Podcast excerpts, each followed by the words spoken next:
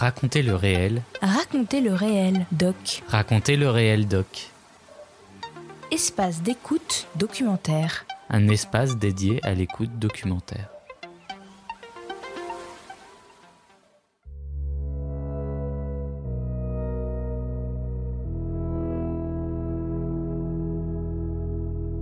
Chaque mois, Racontez le réel doc vous fait découvrir la diversité des formes sonores documentaires, des premiers gestes et des regards sensibles sur le monde qui nous entoure. Dans ce nouvel épisode, nous vous proposons un documentaire sonore qui questionne le rapport des femmes à l'allaitement. Aucune femme autour de moi euh, n'a allaité. Par contre, euh, toutes les femmes autour de moi euh, m'ont conseillé vivement de, de le faire. Ma maman ou, ou ma grand-mère qui m'expliquait, enfin qui me disait que c'était le meilleur pour, pour le bébé, quoi. Alors qu'elle n'avait pas eu de, de grosses expériences d'allaitement. Au sujet de l'allaitement, les femmes sont blâmées, félicitées, humiliées, forcées, encouragées, entourées, culpabilisées, bref, jugées. Ce documentaire invite à aller à la rencontre des femmes pour raconter ce grand cycle, de la décision au souvenir, en passant par les difficultés d'allaiter, car chaque femme a une expérience particulière de l'allaitement à raconter. Voix lactée, un documentaire de Clémentine Métainier et Erwan Flagel, réalisé en 2022.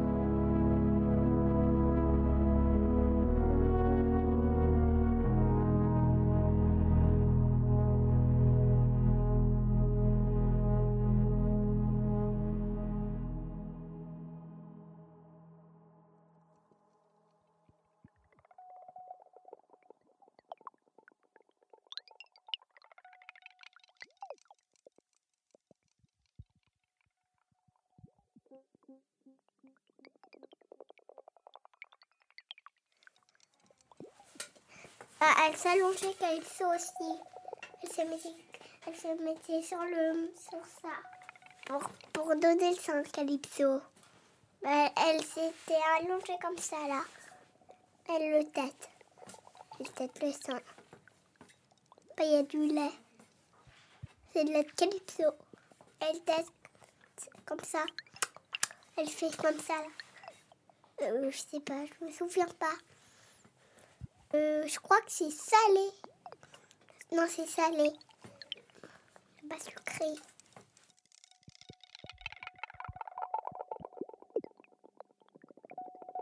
Et j'ai un souvenir très vivace de, de la de la joie, de la plénitude, de l'avoir contre soi, de, le caresser tout en l'allaitant.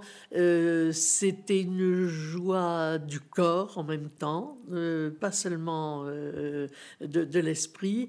Voilà, c'était un moment dont je me souviens avec joie et, voilà, je ne peux pas en dire davantage que ça.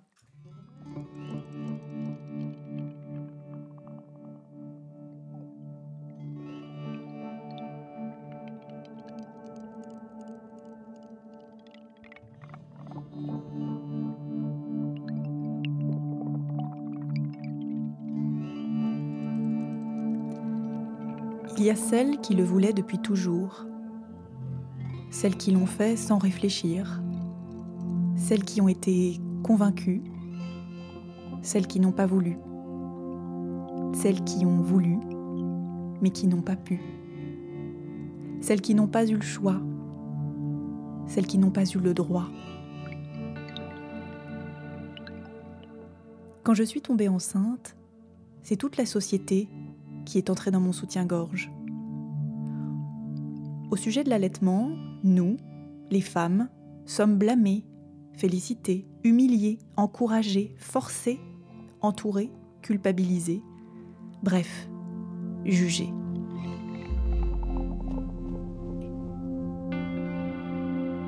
Comme allaiter était une envie pour moi, une certitude peut-être, par le fait d'avoir vu ma mère allaiter mes frères, j'ai surtout ressenti le soutien et les encouragements dont j'étais entourée. Le doute ne m'a, je crois, jamais envahi. Mais il y avait de petits sous-entendus au détour de conversations, ou parfois juste un silence quand je disais que j'allaitais. Des mois après avoir terminé cette expérience de l'allaitement, ces petites phrases me sont revenues. Une petite voix me murmurait que non, tout ça n'avait rien d'anodin. L'allaitement était au cœur de quelque chose de bien plus grand que le seul intime.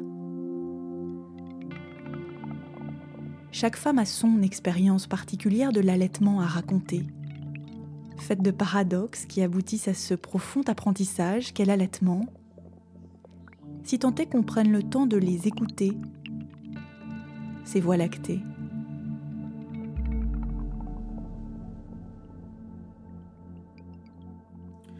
Euh, pour moi, c'était, ça me paraissait, euh, c'était assez euh, vague comme,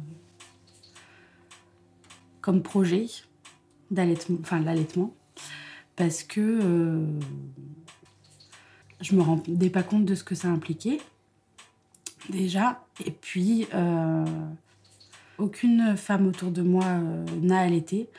Par contre, euh, toutes les femmes autour de moi euh, m'ont euh, conseillé vivement de, le faire.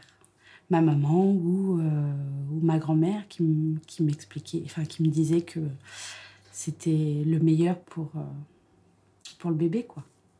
Alors qu'elle n'avait pas eu de, de grosses expériences d'allaitement. Ma grand-mère, par exemple, n'a jamais allaité.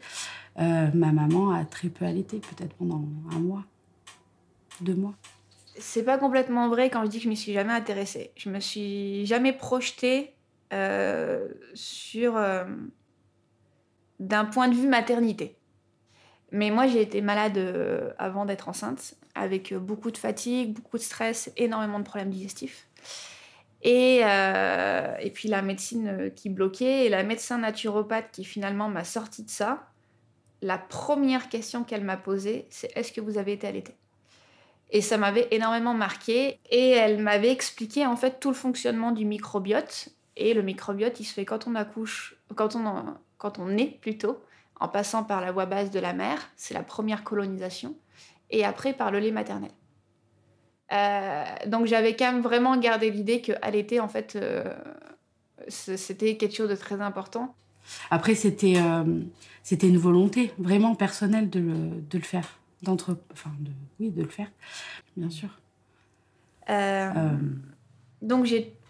Dès le début de la grossesse, c'était... j'ai toujours eu l'idée d'allaiter. Je me suis pas vraiment posé la question là-dessus. Ce qui a été plus compliqué, c'est qu'il y a un moment où j'ai réalisé qu'en fait, allaiter, ça voulait dire mettre un bébé au sein. Et j'avais une vision très intellectuelle de l'allaitement. Voilà, j'étais partie sur le côté vraiment maladie. Mais euh, mon rapport au corps et de me dire je vais avoir un bébé qui vient téter mon sein, euh, j'avais une vision qui était quand même très sexuée, on va dire, du sein. Euh, je l'avais jamais vu faire et c'était quelque chose qui était un petit peu dérangeant pour moi. Ce qui me faisait peur, c'était le regard des autres à l'extérieur. Et ça s'est confirmé euh, quand j'ai allaité en public. Les gens, ils, ils sont ils sont curieux. De, enfin, ils sont. Comment dire Ça les, ça les interroge.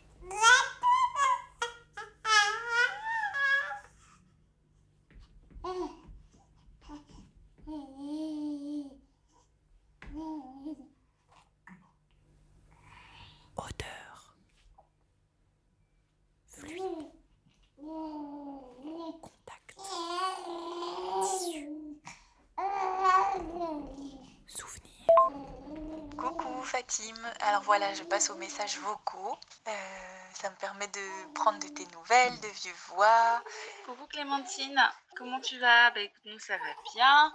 Euh, on est bien revenu en Guyane du coup. Et euh, du coup, je vais commencer à, écouter tes, messages et te répondrai au fur et à mesure, je pense. Caché, succion, peau à peau. Et je m'étais dit que bah, forcément que ça allait pas le faire, quoi, que que, que, je ne serais pas capable d'allaiter, de, que ce serait beaucoup trop douloureux pour moi. Donc je m'étais en quelque sorte préparée à donner euh, le lait artificiel à, mon futur enfant. Quand, quand je suis devenue sage-femme dans ma pratique, euh, j'ai quand même suivi pas mal d'allaitements euh, qui se sont hyper bien déroulés, avec parfois quasiment aucun problème. Voilà, c'est comme ça qu'au fur et à mesure, je me suis dit, ben non, pourquoi tu serais incapable d'allaiter Il y a, y a des milliards de femmes qui le font. Euh, tu es, euh, comme toute femme, capable de le faire. C'est vrai qu'on peut avoir des soucis euh, pendant son parcours d'allaitement, ça ne coule pas forcément de source, mais tu en es capable aussi comme, comme, comme, comme toute autre femme.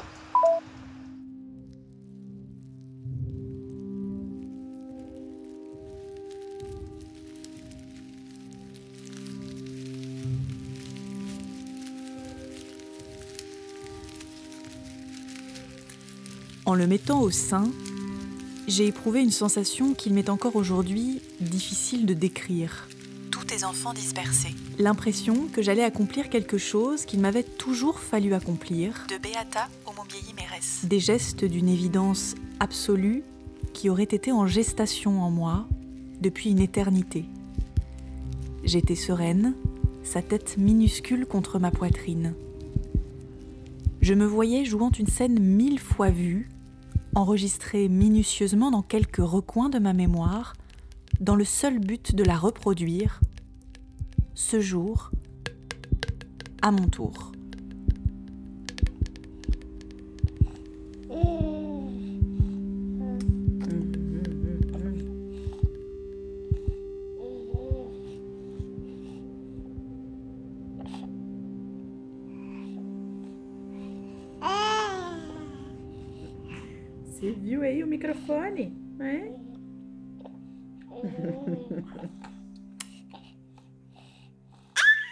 Alors, la première fois que j'ai allaité Luciano, ça m'a beaucoup marqué parce qu'en fait, j'avais pas la conscience que je pouvais déjà, juste après la naissance, de le prendre dans mes bras et de l'allaiter tout de suite.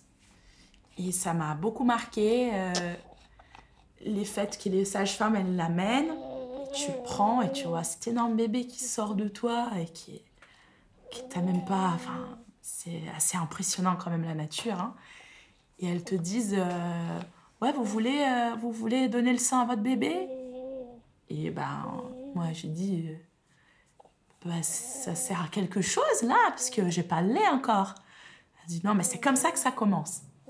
C'est comme ça que tu vas avoir du lait après.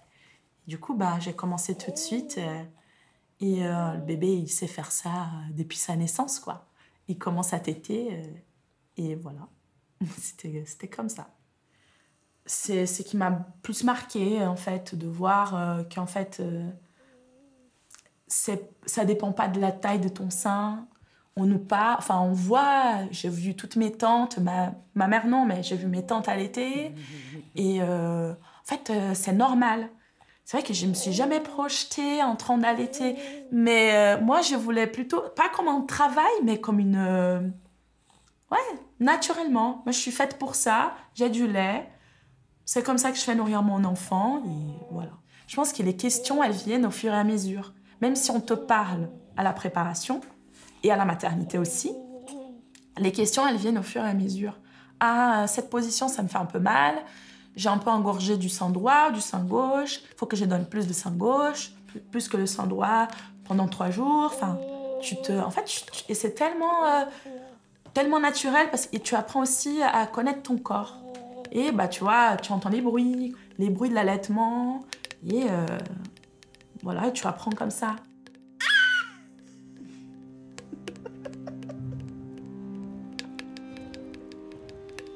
Mais mon fils n'a pas réussi à prendre mon téton dans sa bouche minuscule. La scène initiale de maternité, à laquelle j'aspirais, se refusait à moi. J'ai tenté de le forcer, maintenant ses lèvres entr'ouvertes avec mon index tout en poussant le mamelon dans sa bouche, mais aucune succion ne s'enclenchait. rien. Nous étions comme deux pièces de puzzle inadéquates qu'une main d'enfant malhabile tente de forcer à s'emboîter.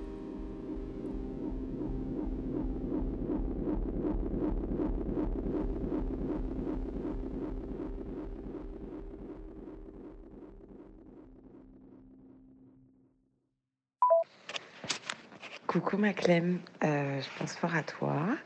Euh, là, Loulou est en train de dormir à côté de nous. On a fait le premier bain, c'était hyper chouette. Et euh, voilà, nous depuis hier, ça a été un peu compliqué avec Loulou parce que il, a apparemment un problème de succion. il arrive à téter, mais en fait, il prend pas beaucoup parce que sa, manière de téter est compliquée. Enfin, bref. Donc moi, ça, en plus, ça me fait des crevasses directes. et en fait, meuf, je crois que je vais renoncer. Et je sais que ça paraît fou et tout. Enfin, non, ça paraît pas fou.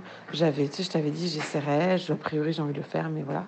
Et, je te dis ça, et je me sens un peu coupable de prendre cette décision. Enfin, il y a aussi toute la question de la culpabilité, il, y a l'allaitement et tout. Mais en fait, en fait, là, c'est trop prise de tête. Enfin, vraiment, c'est genre, avec Pierre, on supporte pas de voir avoir faim. Et hier, il avait, il hurlait de pleurs, et du coup, j'arrivais pas à le faire téter parce qu'il était trop en train de hurler, de, enfin, de hurler. Et du coup, en fait, c'est horrible de voir ton bébé qui a faim. Et, Enfin, on a du mal à le supporter. Et du coup, enfin là, voilà, donc on a introduit du lait artificiel qu'on passe par une sonde en faisant téter. Donc en gros, il boit à la fois mon sein et du lait artificiel. On va réussir ça tout à l'heure. J'ai commencé à tirer du lait en me disant, bon, ça allait accélérer la montée de lait et tout. Ce qu'elles m'ont conseillé, les nanas ici, parce que je leur ai dit que j'avais envie d'allaiter, tu vois. Mais en fait, euh, là, je suis en train de me dire, mais à quoi bon? Mais bon, bref, voilà, tout ça pour te dire que j'ai pris, euh, enfin, qu'on est en train de prendre cette décision c'est pas facile parce que tu te dis ah je pourrais tenir encore un peu mais euh, et je comprends très bien que les gens le fassent et que enfin tu vois je, suis très admirative de toutes celles qui le font vraiment. Mais en fait euh, ben moi j'ai pas envie de, de, me battre comme une lionne pour ça. Parce que j'ai envie je me suis battue déjà beaucoup. Mon corps a beaucoup donné. Mais voilà c'est ça aussi euh, l'essentiel c'est qu'il aille bien quoi. Donc donc voilà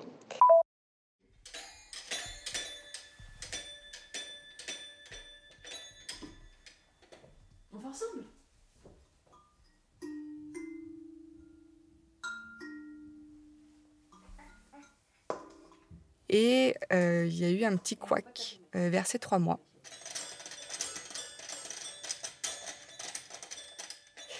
Alors ça, c'est ma version. Je l'explique comme ça. Je ne sais pas si vraiment c'est la cause, mais en tout cas, moi, je me l'explique comme ça.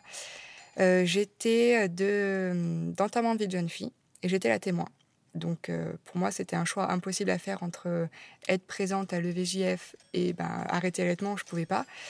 Donc je voulais à tout prix pouvoir combiner les deux. Et j'avais euh, pris rendez-vous avec ma consultante en lactation pour savoir euh, ce que je devais mettre en place. Donc on s'était dit un tirage vraiment, euh, si possible, toutes les deux heures, mais sinon bah, le matin, le midi, l'après-midi, le soir, dans la nuit, etc. Le plus possible en fait. de toute façon, j'avais encore le tirelet, donc je, je l'avais en ma possession. C'était vraiment pour avoir une stratégie sur quoi mettre en place et en sachant que du coup, il n'a pas été avec moi pendant 20 heures. À peu près, c'est ça.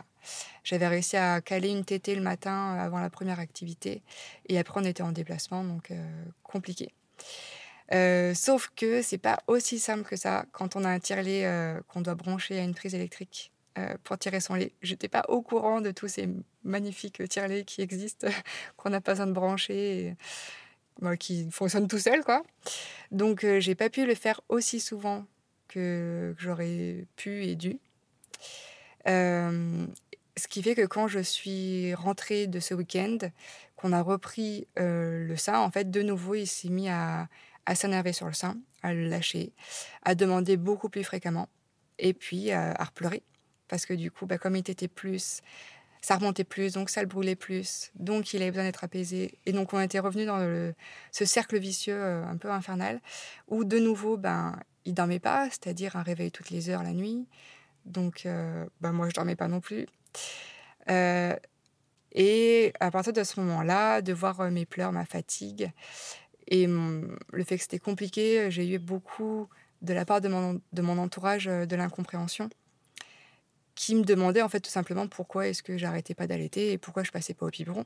Je pense qu'ils comprenaient pas euh, l'envie que j'avais derrière de, d'allaiter. Je l'explique pas non plus, mais pour moi, je voulais en fait continuer parce que c'était un, je sais pas, une fusion euh, très très belle de l'avoir au sein, de le voir euh, déglutir. Enfin, j'ai beaucoup aimé cette vision-là et j'étais pas prête encore à ce moment-là euh, d'arrêter. Enfin voilà, je n'avais pas envie. mais entre tout ça, le manque de sommeil et cette pression, vraiment, en fait, j'ai cédé. C'est-à-dire que j'ai cédé à tout en même temps. Et on a tout fait. C'est-à-dire, on a donné l'inexium, on est passé au biberon et euh, on l'a diversifié. Donc là, on était versé 3 mois et demi, 4 mois.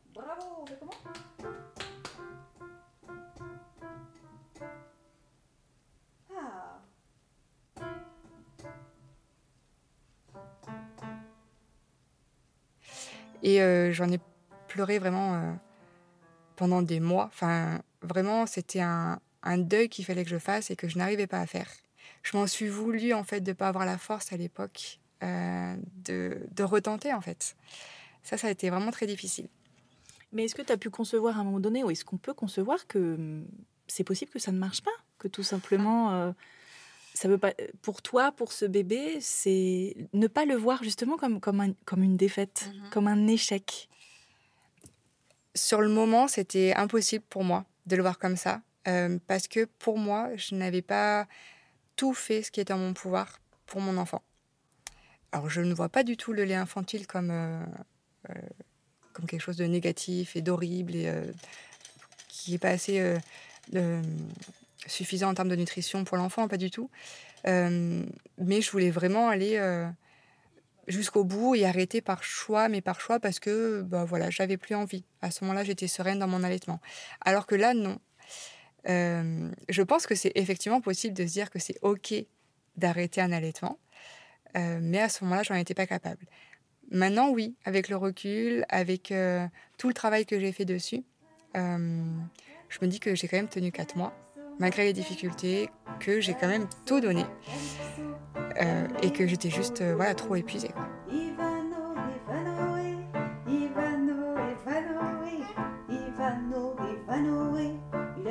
S'amuser. C'est à toi après?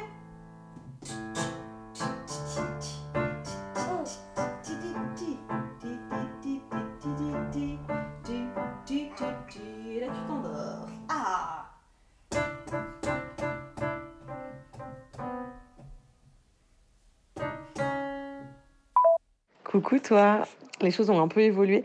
Enfin, quand je t'ai parlé, euh, j'étais un peu en mode bon, j'arrête, c'est trop dur et tout machin. Et, euh, et, en fait, on a, on a rencontré une auxiliaire à la maternité qui nous a dit un peu d'insister et qui a été assez cool parce qu'elle m'a dit de prendre un tire-lait, de me tirer mon lait. Et en fait, ce qu'on a fait avec Pied, c'est qu'on lui a donné le lait avec un système de dalle. Je sais pas si tu vois, c'est genre une sorte de paille, enfin de sonde que tu mets dans une sorte, enfin, là où il y a ton lait, quoi, dans un, le contenant dans lequel il y a ton lait. Et en fait, tu le mets dans la bouche de ton petit en le faisant téter avec genre ton doigt, par exemple, ton petit doigt. Du coup, il perd pas le réflexe de, de succion. Euh, tu passes pas au biberon, donc ça l'habitue pas au biberon. Et il boit ton lait, quoi. Et là, aujourd'hui, on allait voir une sage-femme.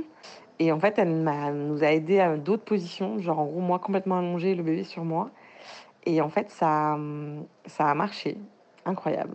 Donc, c'était hyper émouvant. Bon, après, elle était là et tout. Et là, on vient de le refaire, tous les deux avec Pierre. Et bref, et du coup, euh, on a réussi là, tous les deux.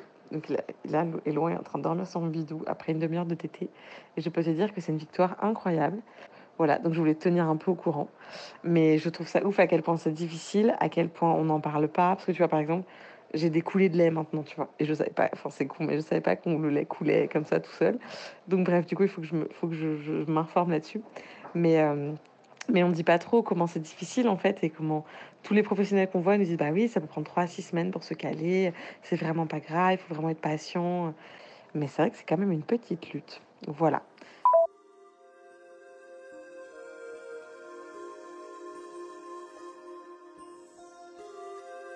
Et donc, lorsque votre bébé et vous-même êtes prêts, prenez plusieurs profondes respirations. Chaque inspiration d'air apporte un sentiment de confort et de calme, vous permettant de vous sentir encore plus détendu, encore plus à l'aise. La Madone inversée. Meilleur contrôle et bonne visibilité, elle est parfaite pour débuter. Tenez bébé avec le bras opposé au sein utilisé, votre paume placée sous la nuque. Nurturing. La, bi- la biologique nurturing. Ou BN pour les intimes. Physiologique à souhait, elle est idéale pour les nouveau-nés. Placez bébé sur votre ventre ou à travers votre poitrine et enveloppez-le de votre bras. La madone. Il doit être totalement collé à basique. Elle se pratique sur tous ses pieds. Facilement partout. Ça l'aidera à bien se positionner. Bébé est couché sur le côté. L'allonger. Facile à mettre. Vous, sa tête est posée sur votre avant-bras. Esthétique. Votre mamelon clairement votre de son orgueil du côté. Le ballon de rugby à cali. Elle est idéale en cas de césarienne car il n'y a bébé aligné en face de votre mamelon. Quand bébé a la tête en facile à la bio Valentine, ne vous tordez pas pour mettre car bébé Imaginez que chaque expiration permet d'évacuer facilement la tension, le stress ou l'anxiété de votre corps, vous laissant encore plus détendu et à l'aise qu'avant. 3 2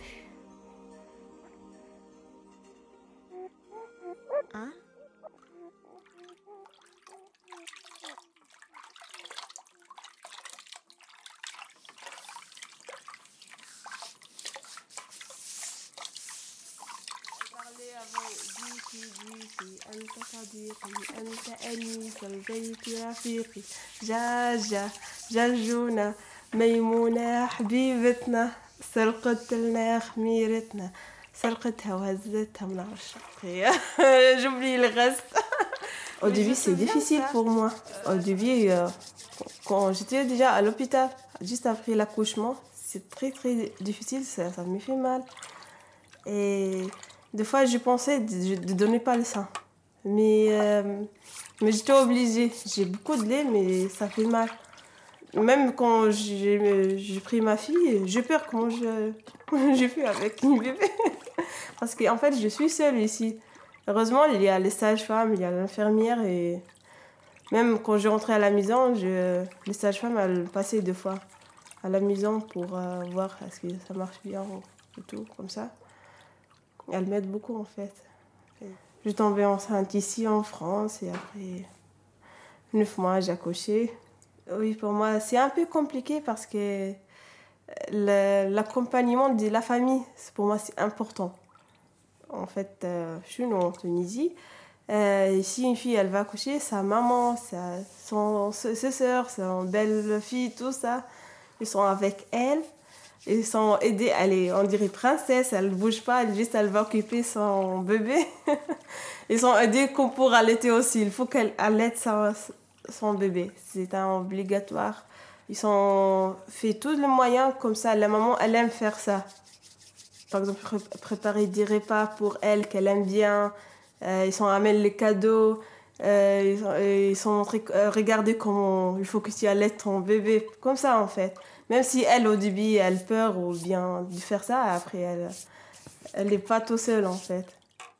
Mais euh, la, la sœur de mon mari, elle venait après une semaine euh, de l'accouchement. Et elle, elle, restait à côté de moi aussi, en fait. euh, mon mari et elle regardaient mon sein, elle me dit faire comme ça, fais comme ça. On dirait à ma cas, il, il m'aidait pour allaiter ma fille. En fait, dans cette période, euh, l'essentiel, je me sens pas mal, c'est tout.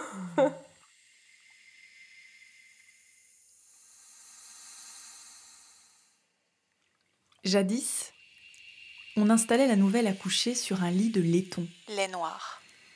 À la tête du lit, on nouait des colifichets en verre contre le mauvais œil, De Elif Shafak. des sachets de cumin noir et de part en part, une ficelle garnie de clochettes. Mère, sœur, tante, nounou, belle-mère, au moins deux femmes âgées se tenaient impérativement à son chevet. Lorsque les mauvais djinns venaient s'en prendre à la nouvelle accouchée, ils tournoyaient dans la chambre et se suspendaient à la corde à clochette.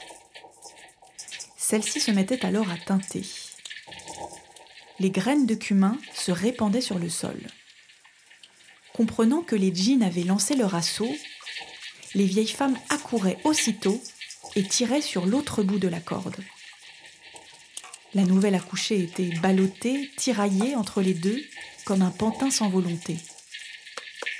Ce combat durait 40 jours. Peu à peu, les djinns abandonnaient la partie.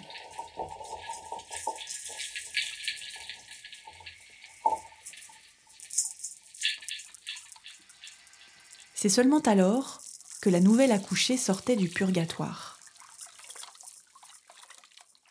Et si jamais c'étaient les djinns accrochés à la corde du lit qui remportaient la bataille?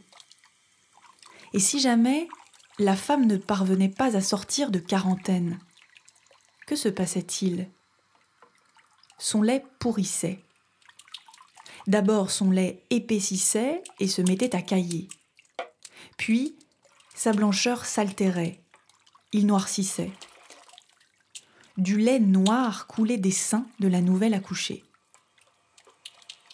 Et ce n'est pas seulement son lait, mais son cœur qui se putréfiait.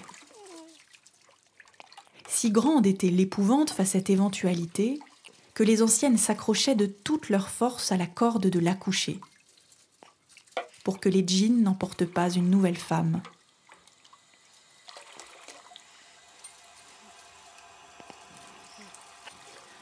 Fortes de ce savoir immémorial, nos grands-mères, nos arrière-grands-mères, nos sages-femmes se devaient de le transmettre, enrichis de leur expérience d'une génération à l'autre. Conscientes de ce devoir, les femmes veillaient à transmettre tout ce qu'elles savaient sur la grossesse, l'accouchement et la maternité à leurs filles, bien calé là. leurs petites filles et aux petites filles de leurs petites C'est pas mal. Petit loulou.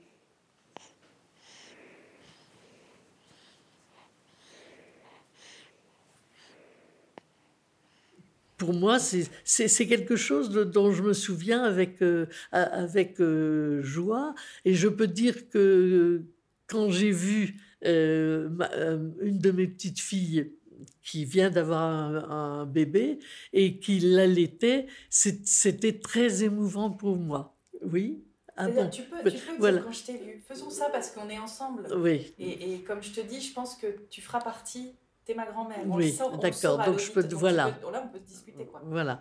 Oui, d'ailleurs, euh, cette petite fille dont je vous parle, elle est en face de moi. Euh, c'est Clémentine.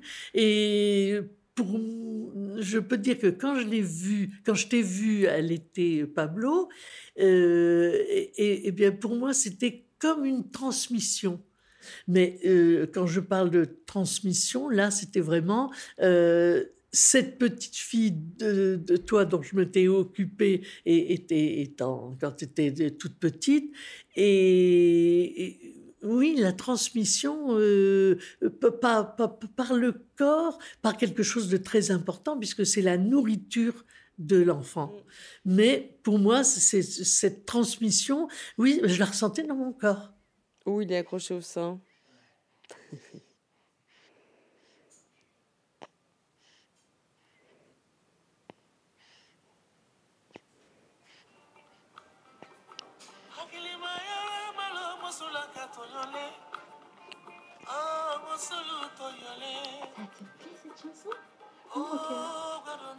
Tu la connais bien. Maman, elle écoutait souvent quand elle était enceinte, cette histoire.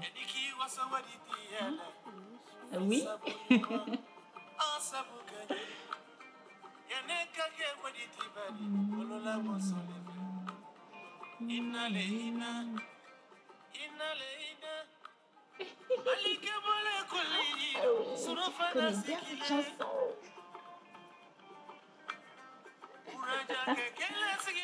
te l'a chanté aussi. Hein? Euh, oui. La maman, notre première poitrine, c'est le moment où le monde découvre qu'on est sexué. dans une société où le corps de la femme est hyper sexué. Donc la petite fille, parce que dans notre tête, on n'est pas forcément prête à avoir des rapports, hein. mais la petite fille, elle a le monde qui change de regard sur elle euh, juste parce qu'elle a de la poitrine. Et ça, ça peut être extrêmement violent. Et si tu as vécu ça de manière violente et qu'en plus, euh, des regards dans le décolleté, on a tous eu, etc., ben, tu peux ancrer ça et de fait, euh, quand à la maternité, on dit tu vas allaiter, euh, en fait, lâchez-moi les seins, quoi. C'est mort. Et je peux le comprendre, il y a des femmes qui sont pas, pas prêtes à ça, quoi.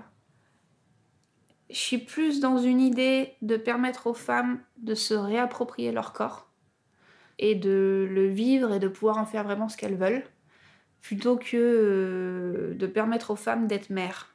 Et au contraire, on ne devrait pas être que mère. On devrait être femme. Et une femme, elle peut être mère, elle peut être travailleuse, elle peut être ce qu'elle veut.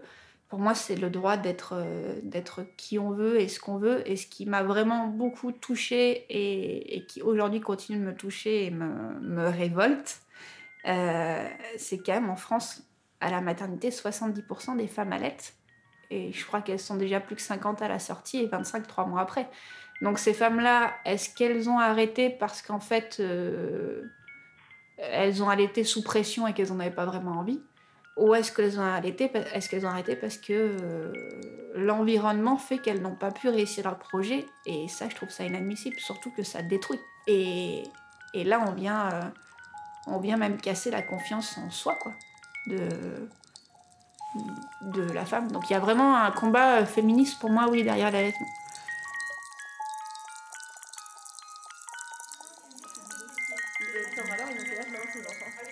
Euh, bah, Aurélien va avoir 18 ans là, dans 3 semaines. Comme quoi, finalement, d'être allaité 3 ans, euh, il va bien. Il va bien, c'est vrai, Ouais. il est Malgré tout ce qu'on nous avait il est prédit. pas bizarre, bon bah, S'il est un peu bizarre, il fait art du spectacle à la fin quand même. Ah, Donc tu tu vois, vois, il va être intermittent. On peut dire que ça vient de l'allaitement. Mais non, on nous avait prévu l'horreur, il va bien. Il est hyper épanoui. Ah, parce qu'on nous a dit que ça serait. De toute façon, euh, il fallait que je coupe le cordon. euh, de toute façon, elle allaitait si longtemps. Est-ce que j'allais l'allaiter le jour du bac Enfin, Non, non, c'était hyper mal. Des remarques que Ah que ouais, tu as pu avoir. ouais. De l'endormir au sein, il saurait jamais s'endormir tout seul. euh. Conclusion, il dort très bien. N'importe où, par terre, à une soirée. Enfin, un ado, quoi. Donc, euh, non, non, ouais. Et puis, euh, Donc, euh, non, non. Puis là, je trouve le Covid, euh, malgré tout, ça fait un peu l'affaire de l'allaitement. Ouais. Ah bah ouais, c'est clair. Non, mais c'est vrai, il y, a, y vachement plus d'allaitement. euh. Entre des On leur fout la paix, en fait. Déjà, mais aussi, bah, il y en a beaucoup qui, pour, euh, pour le premier, ne voulaient pas allaiter, mais pour le deuxième ou le troisième, elles se sont dit, bah tiens, euh, quand même, pour le système immunitaire, c'est beaucoup pour ça. Ah ouais Alors après, il y a celles qui sont quand même motivées, et puis celles qui le font pour bien faire, et là, c'est pas forcément des allaitements qui Oui, tiennent, mais bon, après, au moins, elles ont essayé. Et puis, avec la reprise du travail, euh, ce qui est génial, c'est que les mamans sont en télétravail X jours par semaine, et ça change tout. Elles peuvent tirer leur lait quand elles veulent. J'en ai même une qui me disait Je cale ma, caméra euh, comme il faut, et en même temps, je tire mon lait. Personne ne voit rien, n'entend rien. euh. Et donc, c'est génial. Donc, ce qui fait que les. Enfin, moi, j'ai remarqué, j'ai l'impression que les allaitements durent, euh, durent peut-être un peu plus. Donc, bon. Je pense, mais je pense que le coup du télétravail, ça, ça aide bien parce que tu sais que tu vas être à la maison, que tu, ça va être plus cool de pouvoir euh, tirer ton lait. T'as pas de contraintes, euh, t'as pas de regard, t'as pas de. Même si je- dans les entreprises, c'est quand même assez bienveillant et on te fiche la paix, mais bon. Et puis, euh, au fil du temps, donc j'ai eu la chance d'être euh, un petit peu à la maison au début. Donc j'ai pu allaiter vraiment sereinement. Donc ça, c'était vraiment appréciable. Et puis, quand j'ai euh, repris le travail, euh, ça s'est un peu plus... ça s'est compliqué. Euh, parce que je suis assistante d'éducation dans un collège et que déjà j'avais pas vraiment de pièces pour allaiter, pour tirer mon lait, pardon, tranquillement. Et puis nos journées sont assez saccadées. Il y a toujours des événements euh, ponctuels qui, se produisent, donc euh, bah, je pouvais jamais euh, savoir si au moment où je devais aller tirer mon lait, j'allais être vraiment disponible pour le faire. En plus de ça, c'est une sacrée organisation au niveau de la logistique. Je partais avec mon sac de 20 litres qui était plein. J'amenais ma glacière avec mes pains de glace. Donc voilà, donc ça, a été assez pesant parce que bah voilà, tous les soirs, il fallait préparer le matériel et puis le transporter tous les jours. Quoi. alors au début, j'en ai parlé à mon CPE, après j'en ai parlé à mes collègues et, et c'est ce regard aussi de la part de mes collègues qui était un peu. Euh, un peu. comment dire euh, Je me suis sentie jugée. Enfin, pas moi personnellement, mais les femmes qui allaitent. Mais c'était des réflexions du genre. Euh, ben, moi, je tirerai pas mon lait parce que j'ai pas envie de me sentir comme une vache contrée, quoi. Ça, ça t'a atteint? Un peu. Ouais. Parce que moi, je m'identifiais pas du tout à une vache, déjà. Donc il n'y avait pas d'autres femmes qu'elle était, en tout cas à ce moment-là euh, Si, un professeur. Mais qui. Pareil, j'ai entendu des, jugements sur, euh, sur ça. Enfin, sur ça. Le fait qu'elle tirait son lait euh, en salle des professeurs, par exemple qu'elle euh, stockait son lait dans le, frigo de la salle des, profs. Et que, ben, il faudrait pas se tromper entre prendre une bouteille d'eau et son, et son biberon de lait. Mais euh, ouais, ça ça m'a quand même un petit peu euh, blessée. Parce que je le faisais pour moi, c'est sûr, et pour mon bébé, c'était évident, mais de, savoir qu'il y avait des gens qui pouvaient penser ce genre de choses. Je trouve ça. Ouais, c'est blessant.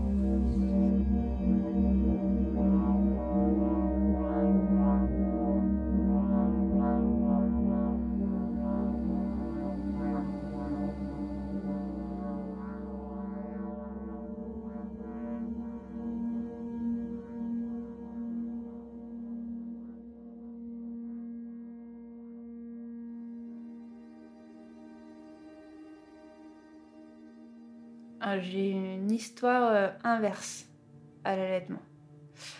Euh, c'est-à-dire que avec ma petite puce euh, au sein, on était chez la grand-mère de mon conjoint. Et du coup, qui me dit Ah, du coup, tu l'allaites Moi, de mon temps, alors ça l'a un peu formulé, ça se faisait pas trop. Bah, plutôt, moi, de mon temps, ce qu'on faisait, c'est quand un bébé naissait, euh, on choisissait une vache et c'était toujours le lait de la même vache qui devait le nourrir. Et ça, ça m'a beaucoup marqué. C'est le début de mes recherches de me dire, mais en fait, ça s'est perdu depuis combien de temps l'allaitement? Euh, Parce qu'on est sur la grand-mère de mon conjoint. Euh, si, oh, c'est pas vrai. Je me suis vachement. parce que la première fois, j'étais en résidence artistique auprès des agriculteurs en Maurienne. Et du coup, au milieu des troupeaux de vaches et tout ça, je me suis sentie hyper euh, à ma place. Des fois, je leur disais, je fais, on est pareil, quoi. Mais je le dis en rigolant, mais c'est vrai, en fait. Je me suis sentie vraiment euh, dans le même truc, quoi. Il y avait plein de brebis. Euh... À moi, c'était drôle, j'ai assisté à la naissance d'une brebis, tu vois, tout le troupeau qui s'écarte d'un coup pour laisser la place à celle qui va accoucher et qui, elle, elle abandonne son petit, c'en est une autre qui vient prendre le relais. Euh. Et tu vois, tu vois les, premiers trucs d'allaitement, je me suis dit, ouais, il y, y, a un vrai truc de communauté animale, quoi un truc qui est vraiment. Euh, et puis on a enregistré à ce moment-là, on faisait de la création sonore aussi. J'ai enregistré les tireuses à lait des vaches. Et c'était pas loin du tire-lait euh, là que j'ai encore, tu vois. Je l'utilise plus aujourd'hui, mais t'es pas loin de ça, quoi. Donc il y, a vraiment eu ce sentiment de ouais, on n'est pas différent, quoi, en fait, de ça. Mais ça m'a pas dérangé, tu vois. La première fois, j'avais pas osé goûter. La deuxième fois, j'ai goûté, tu vois, en me disant, en même temps, c'est quoi de mon compte, pas osé goûter. Enfin, voilà. Donc, euh, donc je l'ai fait, tu vois. C'était c'est Enfin voilà, ça change en plus tous les jours euh, de goût. Euh. Euh, je sais pas, je me souviens pas. je crois que c'est salé. Non, c'est salé.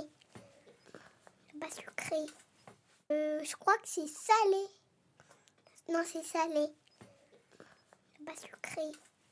je crois que c'est salé. Non, c'est salé. Pas sucré. je crois que c'est salé. Non, c'est salé. Pas sucré. Euh, je crois que c'est salé. Non, c'est salé. Pas sucré. Euh, je crois que c'est salé. Non, c'est salé. Pas sucré. Euh, je crois que c'est salé. Ouais, c'est salé. Et pas sucré.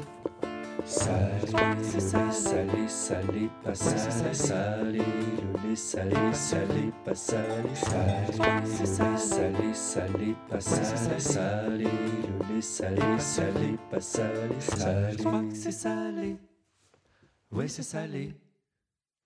Et pas sucré. La la la la la la la la la. La la la la la la, la la la la la la, c'est Gugus qui fait la la la la, la la la la la la, la la la la. Mon papa ne veut pas que je danse, que je danse. Mon papa ne veut pas que je danse la polka. Moi je dis que je danse, que je danse. Moi je dis que je danse la polka. Tu t'en souviens de celui-là aussi? Bon, ça, c'était plus, c'était, c'est plus en allaitant là, hein, c'est- plus tard. Finalement, euh, tu, tu vois la période de l'allaitement, eh bien, même euh, euh, quand on a 60 ans de plus, on s'en souvient, c'est quelque chose qui, reste euh, dans notre corps. Euh, le fait d'avoir allaité, je pense que ça m'a aidé. ça, je le dis, je m'en suis pas rendu compte en allaitant, mais après le fait du rapport à, mon corps, je, pense que ça, a été très important pour moi, tu vois, pour la suite.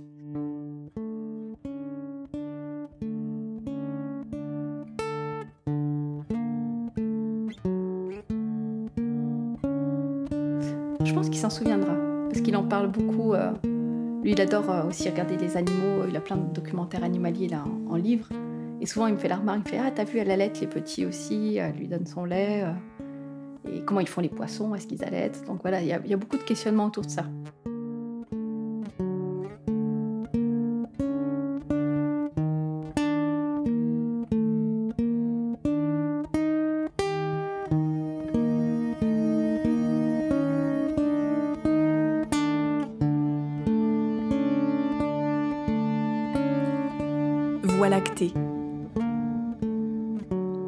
Voix d'Ivanoé, Marguerite, Eugénie, Flora, Fatim, Anne-Lise, Charlie, Amandine, Sabia, Marielle et Anna.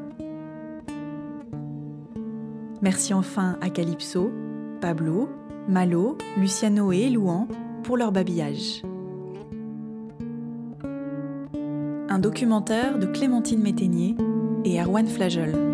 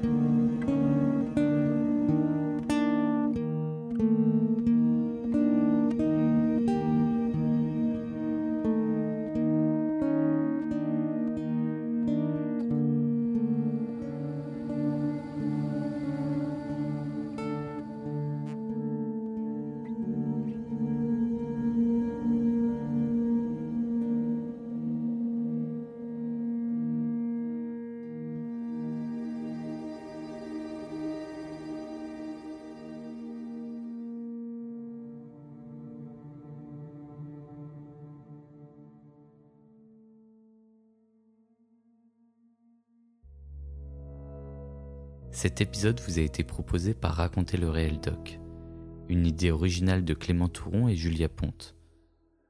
Vous pouvez vous aussi tenter d'être diffusé en nous envoyant votre documentaire à l'adresse raconterleréeldoc@gmail.com. Rendez-vous chaque premier lundi du mois pour un nouvel épisode. À bientôt.